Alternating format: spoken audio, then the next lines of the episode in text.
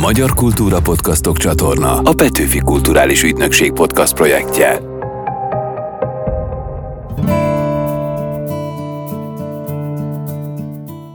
A Talpig Magyart hallgatjátok a Petőfi Emlékév hivatalos podcastjét, én Rédl Ádám vagyok. 140 éve, szeptember 21-én volt az Ember tragédiája ősbemutatója a Budapesti Nemzeti Színházban. Ez remek apropó számunkra, hogy egy egész epizódot szenteljünk Madács művének, ami ma már az egyetemes kultúra része, ám eleinte rengeteg támadást kapott. Azért is kárhoztatták a tragédiát, mert nem eléggé pontosan ragaszkodik a bibliai történetnek bizonyos jellegzetességeihez. Az 1883-as ősbemutatót rendező színházigazgató Paula Jede az egész darabot átdolgozta, alaposan meghúzta. Például a legérdekesebb ilyen szempontból a londoni szín, melyet úgy is mondhatunk, mint hogyha egy épületet köveire szedett volna szét, és utána úgy újra összerakta. A tragédiához készített korabeli grafikai illusztrációknak is utána jártunk, hogy mit üzennek ma nekünk. Mindig csak egy egészen kicsi hajszál választja el az ördögöt az embertől. Hiszen figyelmeztet minket, igen, hogy meddig tart mondjuk akár a bűnnek a határa. Ember küzdj és bízva bízzál, ja, és iratkozz fel a csatornánkra. A 200 évvel ezelőtt született tudós költő Madács Imre legismertebb műve az ember tragédiája. Színpadi ősbemutatója 1883. szeptember 21-én volt a Nemzeti Színház színpadán. Pontosan 140 éve.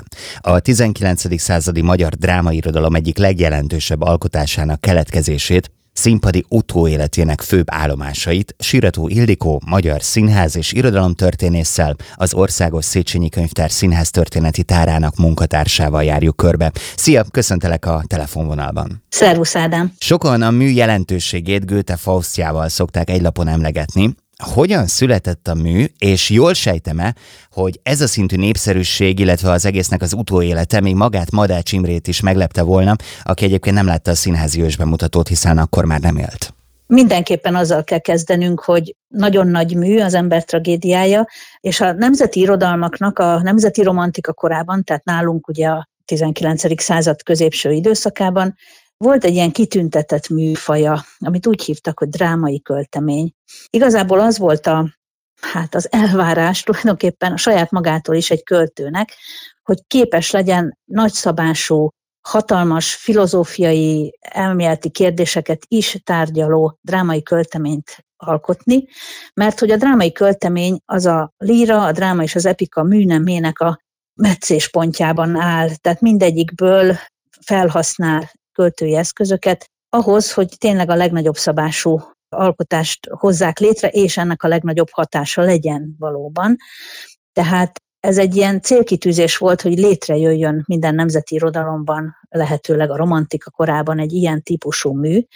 A magyar irodalomból többen is megcélozták ezt a műfajt, többek között például Arany János is, de ő aztán drámát eleve nem írt, csak fordított, és neki nem volt ehhez tulajdonképpen különösebb affinitása a műfajhoz. Na jó, de akkor itt most hadd szakítsam félbe ezt a gondolatmenetet, mert úgy tudom, hogy Madácsnak is volt ugye több próbálkozása, de konkrétan ezt a művét nem szánta színpadra. Tehát, hogy szerinted meglepődne azon, hogy mekkorára nőtt az ember tragédiája?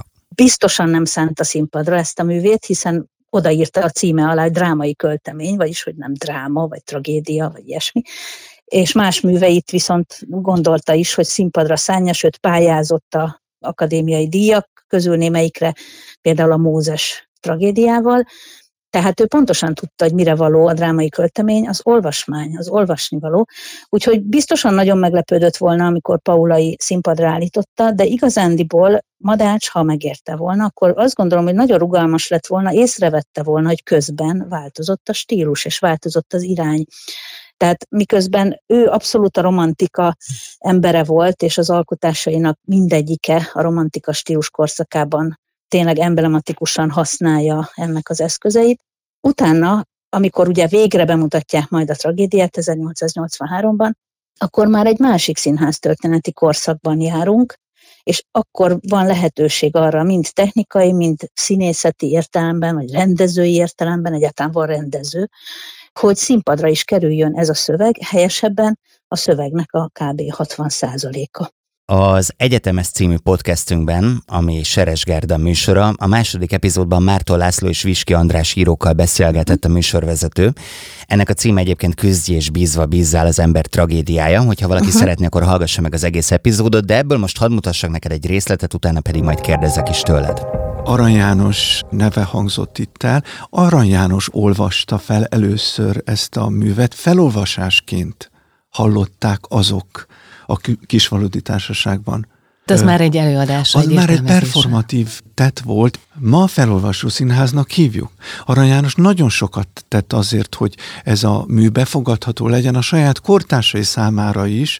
Arany János az első dramaturként is fölfogható a magyar színházi kultúrában, hiszen ahogyan ezzel a szöveggel bánt, tulajdonképpen az előadhatóságát segítette meg. Én ezt a címet megszavazom neki, a Madács művét pedig az első jelentős magyar disztópiaként is benevezném a dobogóra. Ugye te is említetted Arany János nevét, mi a véleményed erről? Nem egészen értek egyet az előttem szólókkal. Természetesen tudjuk a tényt, hogy Arany felolvasta a tragédiát a Kisfogyi Társaságban azért, hogy elfogadtassa Madács személyét a pesti írók számára, Azonban ezt az előadást, ezt nem nevezném egyáltalán felolvasó színháznak, hiszen egy ember olvasta föl a szerepeket, és Arany nem volt színész, illetve hát igen, próbálkozott nagy kamaszkorában, de szóval igazából nem volt előadó művész. Inkább azt mondanám, hogy ez elsősorban az irodalomnak egyfajta megjelenési formája szerintem. A színház az kicsit más, Madács nem írt igazi karaktereket, színpadi karaktereket, nem gondolt színészekre vagy előadó művészekre, amikor ezeket a figurákat megjelenítette a szövegük, illetve a cselekvésük alapján a tragédiában, mert ugye ezt a, nagyon sok elemző elmondta már, vagy megírta már, hogy Ádám, Éva és Lucifer alakjában, mind a hármuk alakjában valójában Madács szólal meg. Tehát az ő nézetei, az ő saját magával lefolytatott vitája jelenik meg a szövegben, és kevésbé valódi emberszerű karakterek mozognak, és ez nem olyan értemben elítélendő, hogy, hogy ez rossz volna, hanem hogy ez egy jellemzője a tragédiának és a drámai költemény műfajának eleve tehát mint hogy nem drámáról van szó, ezért nem elsősorban a teljesen a szerzőtől független, önállóan mozgó karakterek jellemzőek ezekre a művekre, hanem az, hogy a szerző saját maga, a saját gondolatmenetét mondhatnám dialógusba tördeli, és úgy adja át az olvasónak. Ezért is eléggé nehéz a tragédiát úgy átadni, hogy azok a színek, amelyekben ugye a 15 színben valamiféle cselekmény halad előre, bár az egész egy álom, ezt is tudjuk, és azt abszolút aláírom, hogy disztópia is a történet. Tehát, hogy ez a fajta szerkesztés, ez megint nem nagyon színpadszerű, vagy egyáltalán nem színpadszerű, és nem nagyon drámaszerű, mert hát hogy hogy törde, hol vágjuk el, milyen hány részben adjuk elő. Tehát ennek az ősbemutatónak ez egy nagyon érdekes jellegzetessége volt, hogy a paulai féle előadás, az amellett, hogy a, a szöveget 60%-ra húzta, tehát közel a felére rövidítette. Amellett hat részben, öt szünettel játszották el a tragédiát, ami azért már elképzelhetetlen volna. A hosszúság, most ugye vannak az elmúlt évtizedben születtek iszonyú hosszú előadások egyébként a tragédiából, ugye van egy, van egy teljes szövegű tragédia előadásunk néhány évvel ezelőttről Szegedről, Szárdál Tagirovszki rendezésében, illetve hát a most a nyáron megszületett Vinyánszki féle hatodik rendezés, amit a hajógyári szigeten játszottak a világ egyetemistái, színi egyetemistái, az is ugye több mint hat órás volt az előadás, de hogy ez a, az első bemutató, az ős bemutatója, színpadi bemutatója a tragédiának, ez egy olyan adaptáció volt, amilyen később aztán egyáltalán nem született. Nagyon klassz egyébként, elébe mentél a kérdésemnek, mert hogy azt mondhatjuk, hogy ahogyan te is utaltál rá, három irodalmi mű, nem a líra, az epika és a dráma találkozik, és itt a kulturális korban legmagasabbra értékelt irodalmi poetikai megoldások, azok abszolút megjelennek ebben az alkotásban, de az 1850-es évek filozófiai újdonságai is felbukkannak, és erre akartam még rákanyarodni egy kicsit, hogy uh-huh. mennyire nevezhető ez az egész tényleg filozófikus műnek, mert ahogyan te is mondtad, a valódi drámai alakok nem annyira jelennek meg, sokkal inkább szócsövei a szerző gondolatainak, érzelmeinek. Igen, nagyon érdekes a viszonya a tragédiának, a tragédia szövegének, tudományossághoz és a, mondjuk a filozófiához. emiatt rengeteg támadás érte a szöveget, illetve hát Madácsot utólag. Különböző korszakokban, mind tudományos, mind politikai oldalról támadták a tragédiát azért, mert nem eléggé ilyen vagy olyan.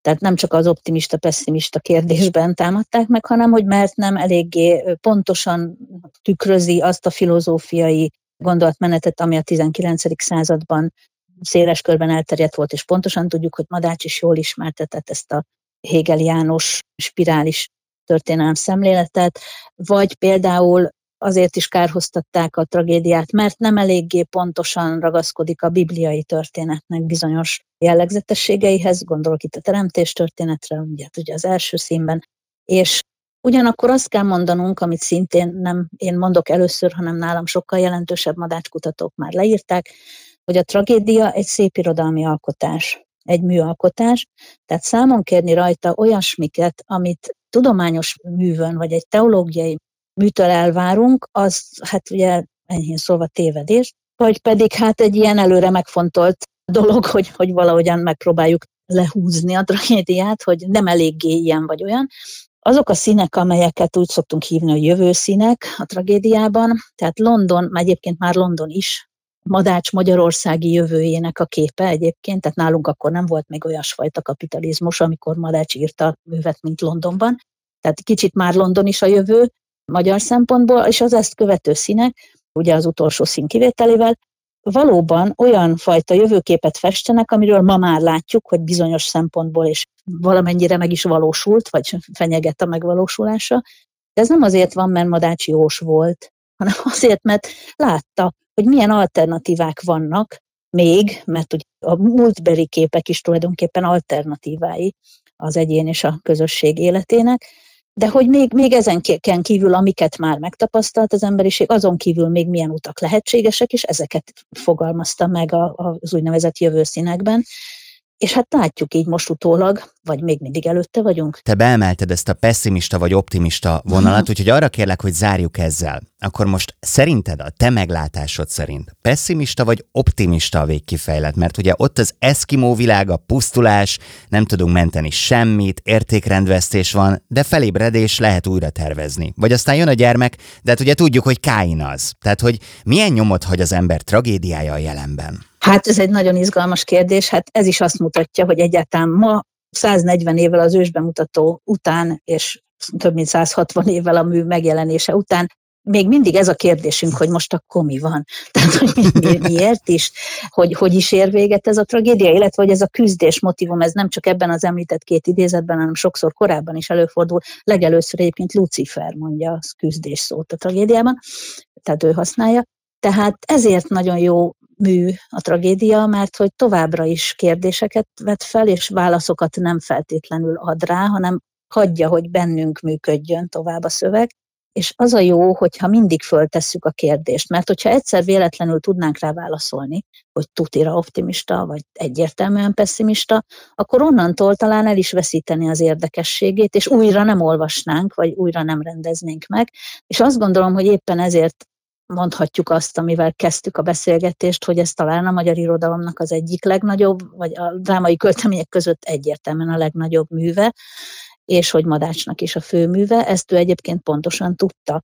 Tehát egy nagyon tudatos döntés volt az, hogy a tragédiára olyan hosszan készült, gyakorlatilag hát majd tízesztendeig, és utána pedig még írt műveket, de már azzal a tudattal, hogy ezek nem fogják az ember tragédiájának a komplexitását elérni és megközelíteni, és hát sajnos nagyon fiatalon halt meg, ugye sokszor azt gondoljuk, hogy Madács egy öreg ember volt, ugye a harcsa bajszával, de hát nem volt még 42 éves sem, tehát 41 és fél éves korában, kicsit több, mint 41 és fél éves korában ment el. Ha megérte volna akár a tragédia színpadi bemutatóját, vagy még tovább is élt volna, mint néhány pályatársa, Arany, Jókai, akkor biztos, hogy írt volna még, tehát nem hagyta volna abba az irodalmi pályát, de azzal a tudattal, hogy ő már megcsinálta. Ha mélyebben érdekel benneteket a téma, akkor mindenképpen hallgassátok meg a korábban már említett egyetemes podcastünk az ember tragédiájáról szóló részét, illetve a Talpig Magyar 33. epizódjában szintén erről, többek között a tragédia ős bemutatójáról beszélgetünk. Ildikó, nagyon szépen köszönöm a beszélgetést. Én is köszönöm.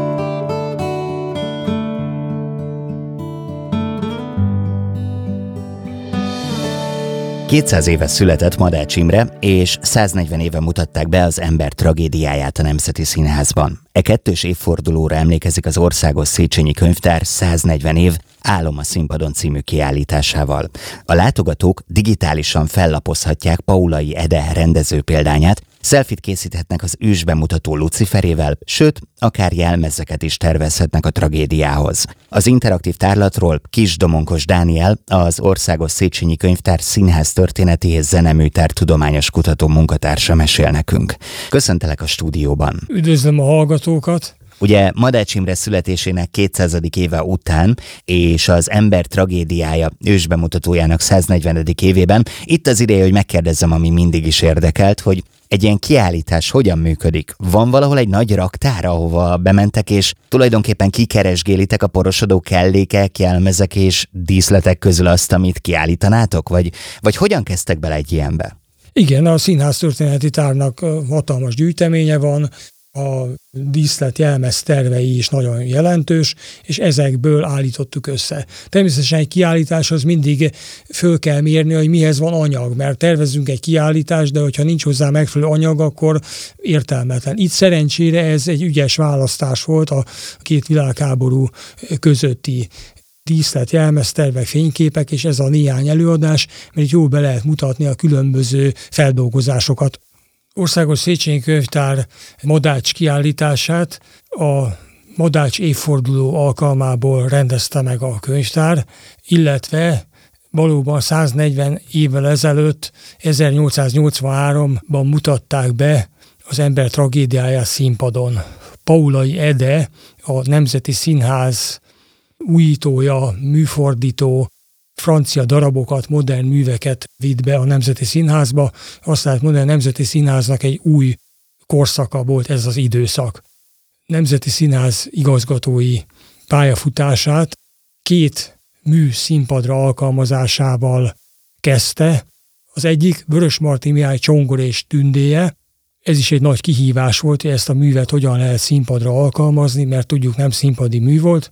A másik, a legnagyobb, mai napig legnagyobb vállalkozása, Madács az ember tragédiája színpadra állítása. Egyébként ez az állandó nagy visszatérő kérdés, hogy színpadra lehet-e vinni, mert a megvalósítás az gyakorlatilag állandóan korlátokba ütközik. Ez így van, de Paulai zsenialitása volt, amit a kiállításon megtekinthető eredeti saját kézzel írt rendező példánya is bizonyítja, hogy milyen ügyesen ragadta meg a művet és dolgozta át.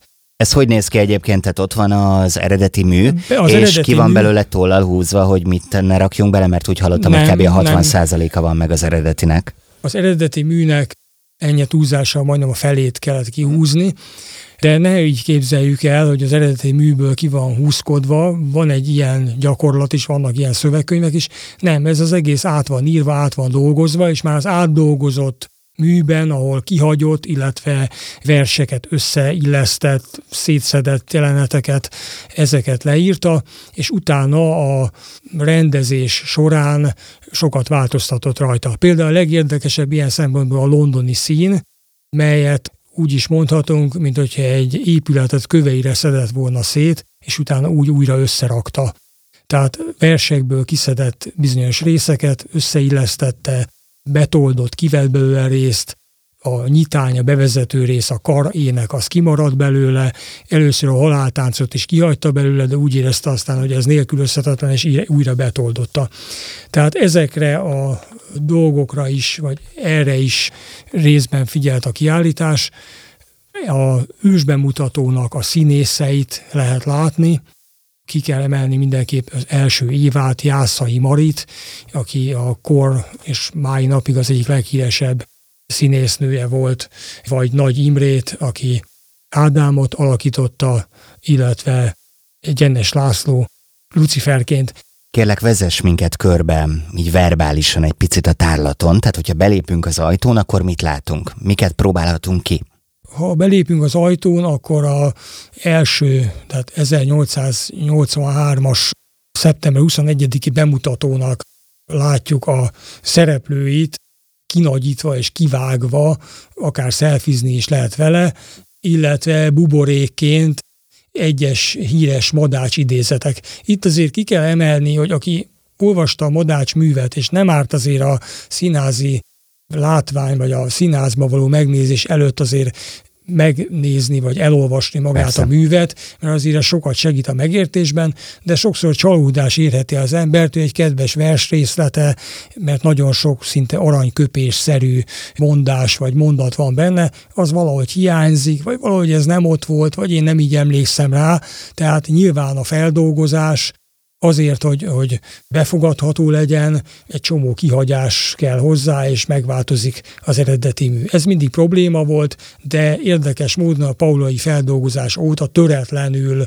szinte minden rendezőnek a szíve vágya, hogy megrendezze. Ez a talpig magyar, ahogy a reformkor nyomot hagy, ezért szeretném tőled is megkérdezni, hogy szerinted milyen nyomot hagy a jelenben az ember tragédiája? Remélem komoly nyomot hagy, ha bár állítólag már nem is kötelező olvasmány, és akik elolvassák, azok se biztos, hogy kellő értelemmel és odafigyeléssel, pedig érdemes lenne nagyobb súlyt fektetni rá. Egyébként vallásos jellege, mondani valója is véleményem szerint nagyon fontos. Ugye volt egy vita 1923-24-ben, Puászko Ottokár azt nyilatkozta, akit egyébként nagyon nagyra tartok, és ugye a magyar katolikus egyház megújításán fáradozott, hogy pessimista mű, és ezért nem teljesen megfelelő a szemlélete. Ugyanakkor Ravasz László, Dunameleki református püspök azt mondta, hogy természetes, hogy pessimista, ugye, mert aki Istentől elszakad és maga próbálkozik önállóan, az bukásra van ítélve, és persze, hogy minden színben utána keserű szája búcsúzik, de hát minden szín végén nem lehet elmondani, hozzátenni lám-lám, aki Istent elhagyta, annak bukása vége, hanem a végén van a nagy katarzis, ugye, hogy mondottam, ember küzdj és bízva bízzál, és hogy én mindig ott állok melletted. Ez egy nagyon jó végszó, mert csak egy kis utóirattal vagy lábjegyzettel lássuk el a beszélgetésünket. November 30-áig megtekinthető a tárlat. Hol is pontosan? A kiállítás az Országos Széchenyi Könyvtár történeti fénykép és interjú tárában tekinthető meg. Domokos, nagyon szépen köszönöm a beszélgetést. Köszönöm én is.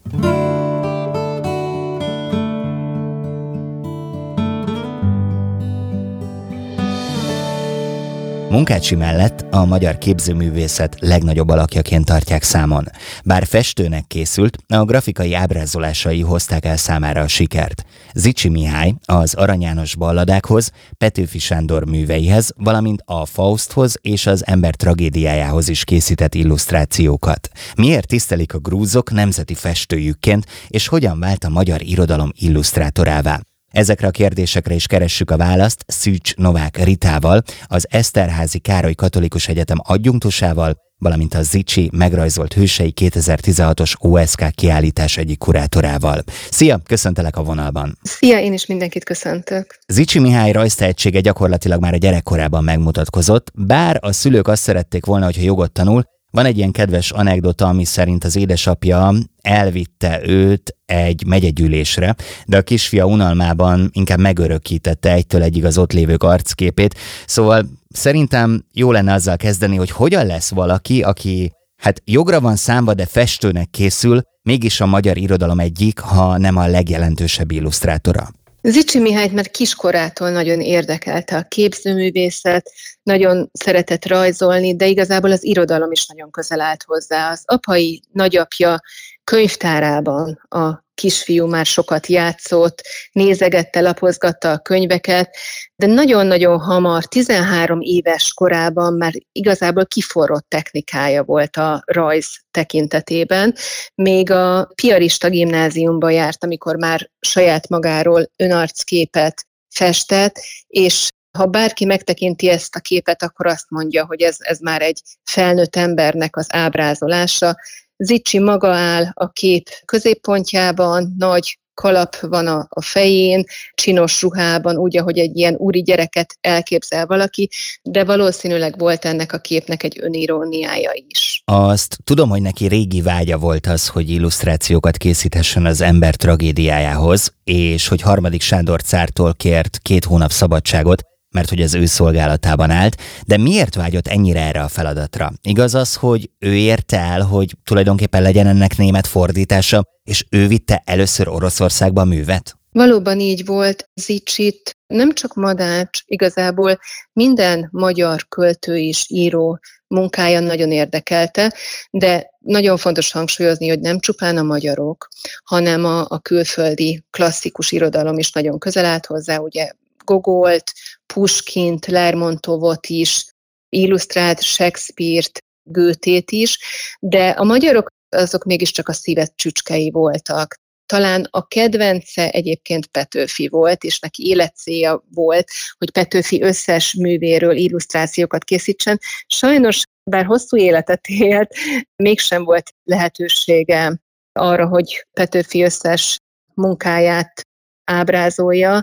Különböző okai voltak ennek, főleg külső körülmények, rengeteg munkája volt ugye a cári udvarban, ahol az élete nagy részét kisebb-nagyobb megszákításokkal 50 évet töltött.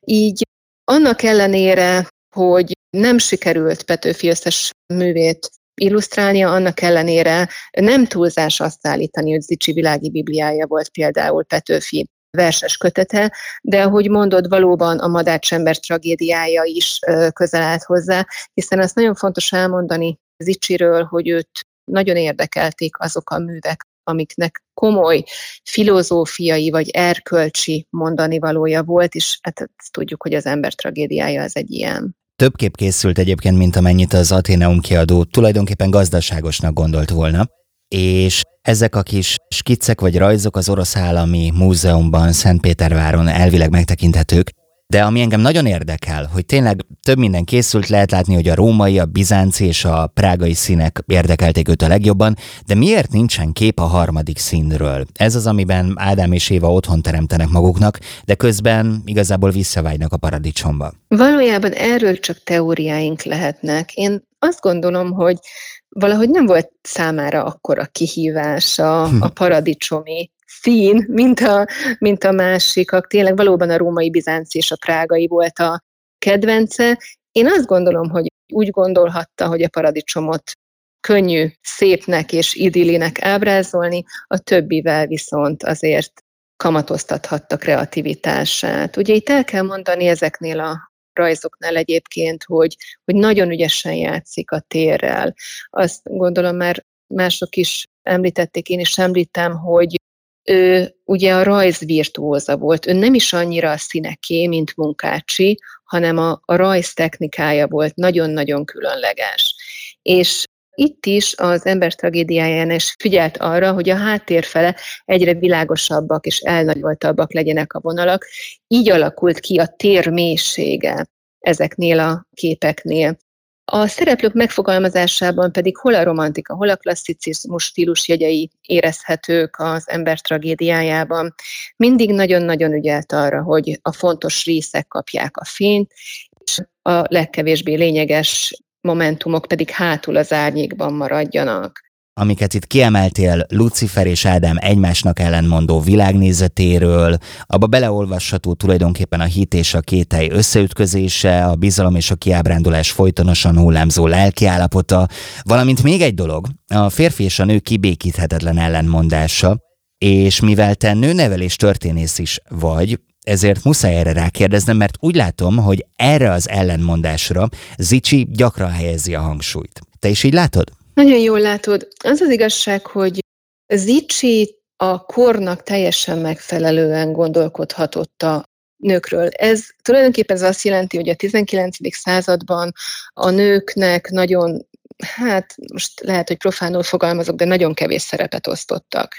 A nőnek az volt a dolga, hogy feleség legyen, anya, és támogassa a férjét annak munkáiban. Én azt gondolom, hogy Zicsi teljesen ugyanúgy gondolkodott, mint a kor férfiainak nagy része, így is élt egyébként, ugye ő feleségül vette Alexandra Ersofot, aki igazából egy kis muzsik családnak a, a gyermeke volt, egy teljességgel tanulatlan kislány, fiatalabb is volt Zicsinél valamennyivel, négy gyermekük született, ő nem is tudta a körülményei rabjaként, nem is tudta megérteni Zicsi művészetét, és nem is volt igazán partner ebben. Így valószínűleg Zicsi tényleg csak, hát hogy mondjam így, a kornak megfelelően igazából gazdasszonyként, gyerekei, nem is tudom, édesanyjaként tekintett a feleségére. Azt tudjuk, hogy több kapcsolata volt felesége mellett is, illetve ugye nem